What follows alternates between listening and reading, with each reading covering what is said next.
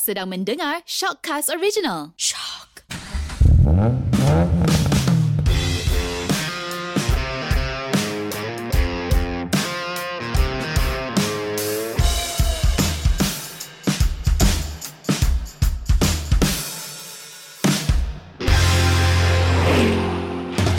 Hello, anda sedang mendengar Sub Jabot di mana kita borak dan gosip semua perkara otomotif. Anda bersama saya Eriwan daripada Driver.my. Dan saya Chris Eng daripada Behind the Wheel. Syukur Alhamdulillah. Terima kasih Chris. Terima kasih kepada korang semua kerana telah memberi kami semangat baru eh. Semangat dan sokongan. Nah, sokongan sebab korang lah kami muncul untuk musim kedua untuk Sub Gearbox podcast ni. Hmm. Yang musim yang lepas kan kita ada banyak listener luar daripada jangkaan. Yes, hampir 100 ribu. Lebih kurang hampir 100 ribu. eh. Hampir 100 ribu. Ah, jadi kami dapati korang memang gemar cerita-cerita panas. Terutama sekali kan cerita-cerita panas tentang motosikal. Hmm. Tentang blogger-blogger. Blogger-blogger. Ah, dan Lepas tu dan cara pemanduan kita. ah, cara pemanduan orang Malaysia macam mana. So kita Ya. akan mungkin kita akan kupas lagi topik-topik yang macam tu. Hmm. Jadi untuk episod pertama musim kedua ni kan kita baru berpuasa kan. Sekarang dah mungkin kedua kita berpuasa. So mungkin tidak terlambat kan kalau kita nak bagi tips ataupun nasihat kepada korang. Betul Hmm. tak Chris? Tips ni tak ada expiry date. Dia tak akan lambat punya. Betul. Normally tips yang bulan puasa ni mungkin boleh bawa di bulan-bulan yang lain kan. Betul. Alright, saya sebagai Muslim, terlebih dahulu saya nak ucapkan selamat berpuasa kepada semua. So, tips yang pertama, Chris. Nanti nanti nanti saya Ah. pun dah berucap Ah, okay, kepada sorry, sorry. semua yang yang berpuasa selamat berpuasa. Alright, selamat berpuasa. Dan tips yang pertama, Hmm. kesabaran, Chris. Ini kesabaran. Semua orang kena praktis kesabaran. Tak Hmm. tak kira sama ada mereka berpuasa atau tidak. Yes, ya, kalau ikutkan bulan puasa, saya rasa termasuk saya sendiri pun cepat emosi ataupun cepat marah, betul tak? Sebab perut kosong, Chris, betul tak? Betul. Ah. Perut kosong ni kadang-kadang dia macam buat kita hilang sabar. Kadang-kadang hilang nafsu. Tekanan jadi 100% cepat marah. Hmm. Lebih-lebih lagi dah waktu petang pukul 4, pukul 5 petang tu kan. Dah, itu dah macam dah level yang tahap yang kritikal lah bagi orang berpuasa ni. Terlebih-lebih lagi yang pada minggu pertama, sekarang dah minggu kedua mungkin dah slow down sikit. Tapi untuk minggu pertama tu mungkin, ha yes. Ya. Memang Yes. garang habis lah. Tapi ni kan sifat manusia. Manusia kan bila lapar saja dia akan marah. Tak kira. Tapi saya tahu bulan puasa itu ekstra susah. kan? Kalau nak sabar kan. Sebab Betul, tak betul. boleh tak boleh bunyikan horn dengan marah. Hmm, hmm, Ha, hmm. tak tak boleh marah orang lain, tak boleh you know tu- tunjuk jari semua tak boleh. Tak boleh. Yelah, Ha. kita memang diajar untuk bersabar di bulan puasa kan. Tapi bila perut lapar, kita mesti ada masalah kan? Ya. Hmm. Ini cakap kan dalam bahasa Inggeris ada satu istilah hangry. Itu dua perkataan dia campur hungry dengan angry. Wah, Ah. jadi bukan bukan orang Muslim je tapi orang Uff, semua orang Semua semua orang- orang, macam benda ni. tu benda tu macam topik yang biasa. Hmm, dah Okey. biasa, dah biasa. Tak kira, tak kira kaum, tak kira wanita ke, tak kira tua, muda, semua. Alright, alright. Okay, dalam jadi Ah. bersabar ni tetap ada untuk dalam bidang otomotif juga kan. Hmm. Untuk sama ada untuk pemandu, sama ada untuk penunggang. Ini kerana ialah memandu kita di tengah jalan raya kan. Kenapa? Yang tips-tips yang kami nak kupas ni nak bagi tahu korang tips yang pertama memandu jangan slow sangat. Betul Yes. tak? Betul, betul. Kalau nak, bukannya salah nak jalan slow. Hmm. Kalau mesti jalan slow, pandu di lorong yang kiri. Betul. Ha. Sebab kadang-kadang macam kalau you pandu slow di bulan puasa ni boleh membuatkan mencetuskan kemarahan orang di belakang betul tak? Betul. Orang kita tak pasti sama ada orang di belakang kita tu macam eh saya nak cepat tau. Saya nak ambil anak. Saya nak membalik memasak. Saya nak ah, macam-macam sebab Hmm. ada dia orang yang benda yang penting nak dilakukan betul tak? Betul, betul, Ha. betul. Jadi jangan menyusahkan orang lain. Tak, tak. Jangan misalkan. Ha. Kita pun tak tahu. Orang kat belakang maybe dia orang ada ada kecemasan. Betul? Kan? Ah, so dia kena la, pandu laju sikit. Tapi so janganlah. Jangan hog the right lane. Betul. Tapi kadang-kadang yang slow ni macam dia nak santai sebab oi lambat lagi nak berbuka ni. Kita bawa slow sikit lah mungkin sampai rumah dah terus boleh berbuka kan. Ha. Ha. Tapi yang tu please ikut had laju. Kalau had laju kata 60, please bawa 60 kan. Hmm. Jangan bawa 40. Satu lagi Chris, ha, memandu dengan sikap yang glojoh ni.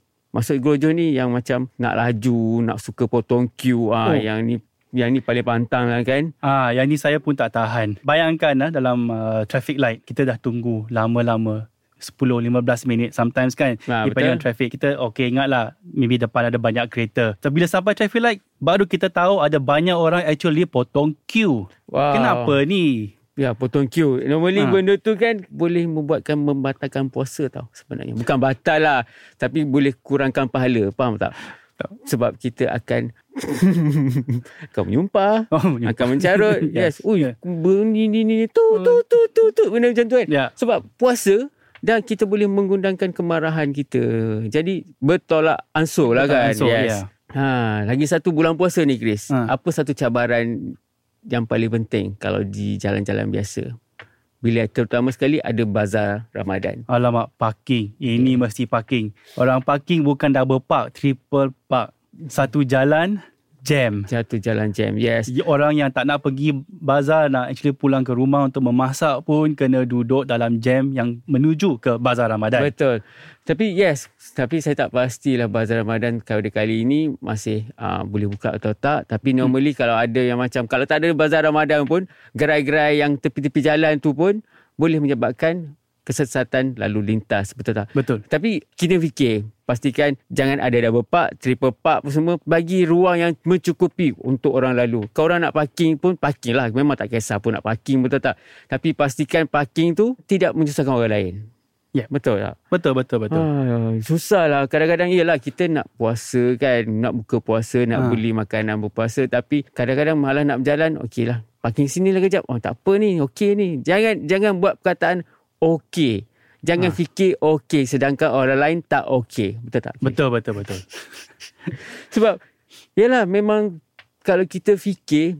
Okey saya nak parking sini kejap. Okey ni jalan ni okey. Tapi Hmm. orang lain tak okey Chris. Ya Yang susah ni Orang yang park Yang jalan raya tu Ada dua lane ha. Dia park sampai sat, Setengah lane saja So susah nak Betul. Nak rentas Yalah kadang-kadang double, double park pun orang daripada lane dalam tu pun susah nak keluar. Oh yes Ha, dah makin jadi jam, makin horn kan. Lepas tu Hmm. tiba-tiba jadi mencetuskan, yalah perang mulut lah mula-mula. Lepas tu kadang-kadang angkat tangan lah. Ha. Ah. nanti ha, Lepas mungkin tu lebih teruk yang berlaku kan? Ya, so I think janganlah jadi punca orang lain batal puasa.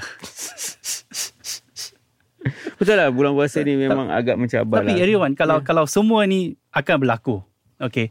Tapi macam mana nak nak maintain kesabaran ni? Itu boleh dikatakan bulan puasa kan. Bulan puasa ni kalau dia me- menguji kita atau mengajar kita untuk lebih sabar sebenarnya. So kalau kita tak sabar tu dah macam kita iman kita nipis tau. Oh. Bagi saya lah. Bukan saya bukannya mahir sangat tentang ni. Tapi bagi saya kalau bulan puasa ni menguji kesabaran. Sabar makan, sabar mata, sabar mendengar, sabar macam-macam. Tapi kalau kita hilang sabar, kita buat benda yang macam yang tak disuruh tu macam iman kita nipis. Macam senipis kulit bawang macam tu. So Oh. dia dia dia kena uh, guna minda jugalah kan. Ya. Okey, kenapa nak marah? Okey, relax dulu. Benda yang relax. Boleh relax kan? Kena relax. Jadi mata pun kalau rasa nak tengok benda yang elok tu pun kita boleh relax juga pejam mata ataupun Pejam mata. tengok tempat lain. Ha, nak dengar dengar nak member nak mengumpat pun mungkin cakap okey tak payahlah dengar lah mengumpat. Kita mungkin dengar uh, lagu lagi bagus. Hmm. Sebab benda tu menguji kesabaran. So Hmm. bulan puasa ni dia sebenarnya banyak mengajar kita sebenarnya. Ya. Sebenarnya Menga- mengajar kita untuk menjadi seorang yang lebih baik. Hmm, hmm, hmm. Saya pula kalau kalau saya nak nak nak cool down, Mhm. dah dah dah rasa marah nak naik, saya akan tarik nafas. Tarik nafas besar, lepas tu lepaskan slow. Dan saya akan Okey. akan kira satu, dua, tiga. Tarik nafas lagi. Satu, dua, tiga. Hembus semua keluar. Wah, itu bagus. Satu Ha. satu tips yang bagus untuk kurangkan Kurangkan dalam. marahan. Ha. Yalah bulan puasa ni tak tahulah Chris. Personal saya dekat rumah pun tak tahulah. My wife cakap sikit pun tapi ada macam asal dia cakap macam ni. Padahal dia kata I tak marah you pun. I cakap biasa je. Hmm. So dalam pemanduan juga pun orang horn tu untuk memberi kesedaran kepada kita betul tak? Betul. Tapi tiba-tiba macam "Ish, kenapa nak marah ni? Ah, kenapa kawan aku ni? Ui. Ah, that, so, dia, Nak so, gaduh. itu kadang-kadang lah. Ah. Itu itu yang bulan puasa ni. Kalau minggu pertama tu paling kritikal, minggu kedua ni dah mungkin dah boleh cool down sikit kan. Ah, jadi episod kita ni berlaku minggu kedua. So saya pasti mesti ada lagi yang mungkin tidak sabar. Jadi mungkin tidak sabar ni boleh yalah cool down. Jadi sebelum tips-tips kami yang bagi ni sebenarnya tips korang jangan buat sebenarnya. Hmm. Jangan parking mata-rata. Kan? Tolong jangan. Lepas tu jangan memandu menyusahkan orang lain. Hmm. Ha, satu lagi jangan potong queue. Jangan potong queue. Ingatlah orang lain. Ha, kan? betul? Kalau you tak nak orang buat perkara tu kepada anda, janganlah buat perkara tu. Betul? Ha, jadi benda ni memang kita nak ajar. Tips yang kami nak ajar ni datang daripada diri anda sendiri. Bukannya tips, okey kenapa uh, kena makan ni ke, kena buat ni ke. Tak, benda tips yang kami bulan Ramadan ni adalah tips daripada anda sendiri. Sebenarnya yang eloknya anda ubah sendiri. Bukannya orang yang ubah anda. Oh, Betul tak Chris? Betul, betul, Hmm. betul, betul. So, So- dalam dalam Inggeris pun ada satu apa ni proverb kan, for change to happen, you must change first. Alright. Kan? Betul. Jadi tak semestinya orang boleh ubah anda, anda yang patut ubah, Ubah diri anda sendiri. So bila nak buka puasa tu kan, yes, balik kadang-kadang ada yang balik pukul 4.30, ada yang balik pukul 5, Hmm. yang balik pukul 6 tu, hmm, kesian lah mungkin buka puasa dalam kereta lah kan. Tapi yang mungkin balik pukul 4.30 petang tu, okey yang balik awal tu, yes, kau orang balik lah cepat-cepat kan. Sebab dalam kitaran uh, lalu lintas ni, mungkin ada yang pejabat-pejabat ataupun syarikat-syarikat yang membenarkan office dia balik awal, masuk awal dan balik awal. Betul tak? Betul. Pukul 4.30, pukul 5, pukul 5, 5.30, pukul 6 kan. So bila dah bagi balik tu, korang ber, terus balik rumah dulu. Ha, nak pergi bazar Ramadan tu, pastikan lepas balik tu baru pergi bazar Ramadan. Sebab lalu lintas tu sebenarnya. Mungkin setengah jam, setengah jam, setengah jam tu dia akan Hmm. membantu macam ada jadual berkala sebenarnya. Ya, ya, ya, Ha. ya, ya. Sebab ada yang macam kerja dekat Shah Alam balik kerja pukul 5 petang tau. Nak sampai dekat KL mungkin ambil masa sejam ataupun sejam suku. Oh. Agak lama tau. Memang lama. Ha, walaupun normal driving hmm. mungkin setengah jam. Setengah jam boleh sampai Ah, dah. setengah jam. kan? Ha. Sejam. Jadi dia lebih extra. Bila dah sampai jam pukul 6.30 petang tu. Ha, contohnya pukul 5 sampai mungkin jalan jam teruk. Sampai 6.30 petang. So kesian tau. Lama sekali yang jenis ibu-ibu yang nak memasak untuk anak-anak dia ni. Hmm. Kan? Ya. Ha. Yang ibu-ibu yang yang yang kena drive ambil anak dari sekolah. Betul. Ah, dah lah sekolah kena tunggu anak keluar. Lepas tu jam kat sana, Mhm. mm-hmm. ambil anak. Lepas tu nak balik rumah pun jam. Kan? So penat lah kan. Betul. Jadi uh, itu adalah tips saya. Jadi bila dah sampai hmm. office hour tu pukul 4.30 terus car balik rumah dulu baru fikir nak buat apa. Yang on the way go home, on the way balik rumah tu nak singgah bazar Ramadan, balik rumah dulu. Betul. Ah, letak beg dulu. Mhm. Ah, baru keluar, ambil, Baru keluar. ambil bekas. Ambil bekas Ah. semua keluar baru tapau lah. Ah. Yang untuk non-Muslim tu macam mana pula Chris? Kan selalu bulan puasa, saya nampak orang dia drive dalam kereta tu dia agak ngantuk. Betul? Dia dia drive macam tak tentu arah. Betul? Ada semada kat highway kan dia slow ataupun dia macam kereta dia tak drive dengan lurus. Alright. Okay, so saya pun rasa dia dah mengantuk.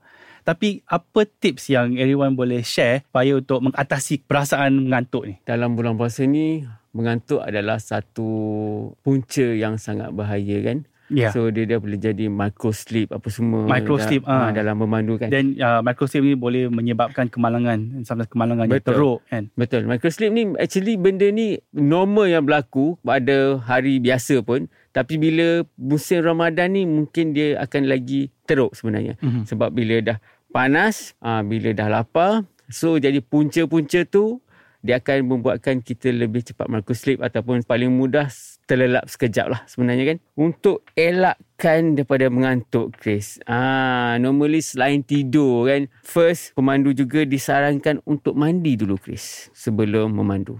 Okay. So bila memandi ni dia lebih macam okay dia refresh ataupun dia lebih charge balik. Hmm. Ha kalau tak bulan puasa kita mungkin minum kopi ke minum uh, minuman bertenaga ke kan. So untuk bulan puasa ni kita, untuk for muslim memang tak boleh makan, Yep. tak boleh minum, just mandi dulu. Mhm. Dia akan lebih segar sebenarnya. Okay. Terutama sekali mandi dengan air sejuk lah, jangan mandi Ah. air panas. Ya, panas ngantuk lagi, Ya, ngantuk ah, kan. Betul. Tapi Riwat, kalau orang Muslim yang yang bekerja dalam office, kan Mm-mm. office tak ada tempat untuk mandi. Betul. Tapi dia kena juga keluar pada pukul 1, pukul 2, panas. Dia pun uh, mengantuk. So macam mana? Dia tak boleh mandi. Okay. First untuk untuk saya bagi Hmm. pandangan saya kan. First bila pukul satu tu uh, dia mungkin boleh ambil air semayang kan. Air semayang ni basuh muka, basuh basuh tangan semua. Uh, dah itu dah mungkin dah salah satu untuk dapat menjegakan untuk seketika. Kalau contohnya bila dah keluar tu bila dah tengah drive so mungkin kita boleh singgah sekejap dekat Art ke, stesen minyak ke, just basuh muka Hmm. dan basuh leher sikit. Bila basuh leher dia rasa sejuk ni dia terus macam bagi you segar lah. Oh. Macam kita naik kapal terbang juga. Terutama sekali business class punya ni kan Chris. Mm-hmm. Ha, bila bangun tidur dia akan bagi tower panas ke. Ha, kan? Ah, tower betul, betul. panas ataupun tower sejuk. Aha. So benda tu dia akan automatic you akan segar. Walaupun you tak cukup tidur. Oh, oh leher pun nak muka muka bukan muka sahaja Ha, muka leher dengan pun, leher pun. leher pun So dia akan lebih macam segar. Ah. Ha, sejuk kan. So untuk yang kedua. Hmm. Ha, bila bulan puasa ni jangan pula korang gatal nak makan ubat sesama ke ubat batuk kan bila nak memandu. Ha, kan ubat batuk, ubat sesama ni memang dah sinonim. Bila dia memang dah bagi saranan kat situ. Kalau nak memandu jangan makan ubat ni. Jangan makan Betul ubat. tak? Ya betul. So dalam bulan puasa pun jangan sebab bulan puasa kita dah terlalu mengantuk tambah pula dengan aditif ni macam macam ni, Mhm. tambahan macam ni so lagi teruk sebenarnya. So saya sarankan jangan ambil benda tu kalau rasa nak memandu juga minta tolonglah kawan ke, isteri ke, anak-anak ke, Mhm. girlfriend ke, boyfriend ke memandu untuk anda. hmm, ataupun naik Grab lah. naik Grab. Oh, yes paling senang Ah, naik Grab. ah, naik Grab. Naik Mm-mm. semua uh, kan, kan kita pun bukan saja Grab, kadang kita ada banyak e-hailing service Betul. kat Malaysia kan. Ah, Ah. gunalah. Ah E-hailing. betul. Pasti cuma e-hailing ni mungkin untuk jalan yang dekat-dekat sikit lah. Mungkin untuk jalan jauh 20 km, 30 km. Sakit juga nak bayar tu Chris. Iyalah. Hmm. Tapi kalau terpaksa terpaksa lah. Betul. Okey. Hmm. Tips yang ketiga tadi yang pertama mandi. Mandi. Yang kedua kalau nak drive jangan makan ubat batuk yang boleh buat mengantuk. Ah, ubat batuk dengan ubat sesama. Ah, yang boleh buat mengantuk. Hmm. Yang tip yang ketiga, bila memandu ni, ah, yang ini paling penting. Pasang radio. Dengar lagu kegemaran anda. Ah. Faham tak? Jangan pula time bulan puasa tu pasang lagu romantik. Memang sedap lagu romantik. Chris, benda, benda tu memang buat kita tenang tau. Ya. Ha, macam oh macam lagu siapa lah? Lagu macam Siti Nurhaliza ke kan lebih kurang macam tu lah kan. Tapi lagu-lagu romantik, lagu-lagu yang yang balada macam ni kan. Ha, yang tu lagi mencetuskan mata anda lagi berat sebenarnya. Dia Hmm. macam letak batu tau dekat kelopak mata tu. Alamak. Kalau kalau you nyanyi dengan penyanyi tu, Nyanyi Boleh tak? Boleh.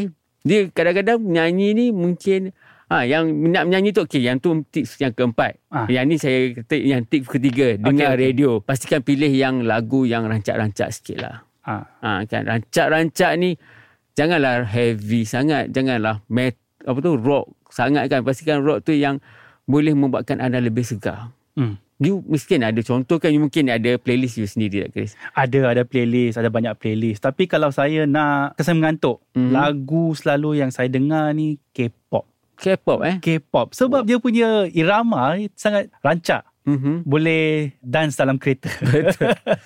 Okey, bagi saya pula untuk lagu kan mungkin Hmm. seminggu kedua, mungkin minggu ketiga kalau saya drive saya mungkin dengar lagu raya.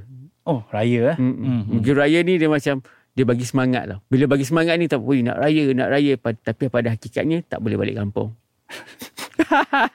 Alamak, dah jadi lagu Sudir banyak. Balik kampung tu dah, dah sedih sikit. Ah, eh. lagu balik kampung yang tak boleh balik kampung tau. Alamak. So I, kalau ada yang di luar sana boleh buat lagu balik kampung yang tidak boleh balik kampung tu, ah bolehlah kongsi kepada kami. Mungkin kami nak dengar. Ah, Betul tak? Boleh. Apa lagi tips? Okey, satu lagi tips ni. Ha, yang ni yang macam you cakap bernyanyi apa Hmm. semua tu kan. Tapi yang ni kalau you dah drive dengan ada pasangan you sendiri. Kawan, girlfriend, boyfriend, Ada co-pilot lah. ah, kepala Ah. bersembang dengan wife. Ah. Okey, bersembang dengan wife. Okey, pastikan bincang ni bincang topik yang bagus-bagus. Macam mana? Topik apa yang bagus? Okey, topik yang bagus. Contohnya sekarang kita nak raya. Ah, Mungkin yang si isteri tanya si suami, "Bang, uh, kita raya nak dekat ni. nak beli kuih apa. Ah. Bang, raya dah nak dekat ni, nak beli perabot apa. Ah. Ah, kan? Nak, nak beli perkakas baru, Ah, dia nak microwave yes, baru kan. Ah. Betul. Benda-benda topik bila si suami dengar pun macam, oh, kita cari biskut biskut yang menarik kan. Biskut Mhm. cornflake ke, biskut yang London tu apa? F1 London. Elmer London. Ah, London Almond. Ah, London Ah, Elmer. Yes, lebih kurang macam tu. kan. like- So, ah. benda tu macam, dia conversation yang cukup bagus tau. Jadi, bila perbualan yang cukup bagus, ha, jadi tak, tak adalah merantuk sebenarnya. Betul, Betul. juga, betul juga. Dia Cu- akan buat uh, pemanduan yang jauh pun rasa macam dekat. Yes, betul. Satu lagi, benda ni akan jadi seronok lah. Hmm. Betul. Bila you dengan pasangan you bersembang, dah dekat rumah mungkin tak sempat nak bersembang dalam kereta yang mungkin sempat dalam bersembang betul. Di Oh, rumah betul, mungkin wife nak masak, si husband buat kerja. Hmm. Lepas tu dekat office memang totally lost nak bersembang kan. Yes, dalam yes. kereta lah jadi ada tempat yang nak bersembang. Jadi gunalah masa tu untuk bersembang yang bagus. Ah. Betul tak? Betul, betul, betul, betul. Ha, tapi yang mungkin yang terakhir untuk sembang tu, janganlah cari sembang. Bang, saya nak duit bulan ni lebih sikit boleh tak? So, jadi benda tu dah jadi bergaduh. Yes. Alright. Jangan topik yang tension lah. Betul. Hmm. Okay, sebelum kita nak mengakhiri episod ni, saya pun nak bagi tips kepada pendengar-pendengar yang bukan Muslim. Okay. Sebab saya rasa kita kena tolong lah kawan kita yang yang yang berpuasa ni untuk menjalankan puasa mereka dengan dengan sempurna. Mm-hmm. So benda ni uh, puasa ni dalam sebulan dalam setahun sahaja dia Betul. akan berlaku. So kita lah sabar. Sabar pun untuk sebulan sahaja. Betul. Ha? Kalau you tengok ada orang yang yang kalau dia drive macam tak tentu, you rasa dia dah mengantuk, tekan horn sikit. Ha. Biar dia Bagi ah, alert kan? Bagi alert. Betul. Ha, bagi dia bangun sikit. Satu beep beep. Ah, untuk bagi dia bangun. Betul. Ah, and then walaupun bos uh, bagi you balik rumah awal, Alright. delay your journey sikit. Okay. Maybe sejam. Tinggal dalam office sikit, buat lagi buatlah lebih kerja sikit. Ha. Biar orang yang Buka balik puasa. rumah nak berbuka puasa, biar dia orang balik dululah. Ha, okay. Ah, so, kan mungkin buat... dah, dah sehari tak dapat makan, tak dapat minum. Quite suffering jugalah. Okay, terima kasih. terima kasih kami ucapkan. Terima kasih. so, sebelum kami mengakhiri episod Sup Gearbox ni, ha, kami nak beritahu kat korang, jangan lupa tonton Roda Panas di saluran Astro Naura 109 setiap Isnin jam 9.30 malam. Hmm. Okey, rancangan ni Chris, dia lebih berkisah otomotif, rancangan otomotif bersama selebriti dengan kereta-kereta mereka yang super-super hot sebenarnya. Yes. Macam episod pertama kita sudah nampak uh, Dato AC Mizal Ya, betul. dengan Porsche Carrera uh, 911 dia. Ah, Okey. Host dia pula, hmm, yang ini memang kaum wanita memang gemar iaitu Remy Isha. Hero Melaya kan? Yeah. Alright. Sekian. Terima kasih. Saya Eriwan daripada Deba.my. Dan saya Chris Eng dari behindthewheel.my. Terima kasih.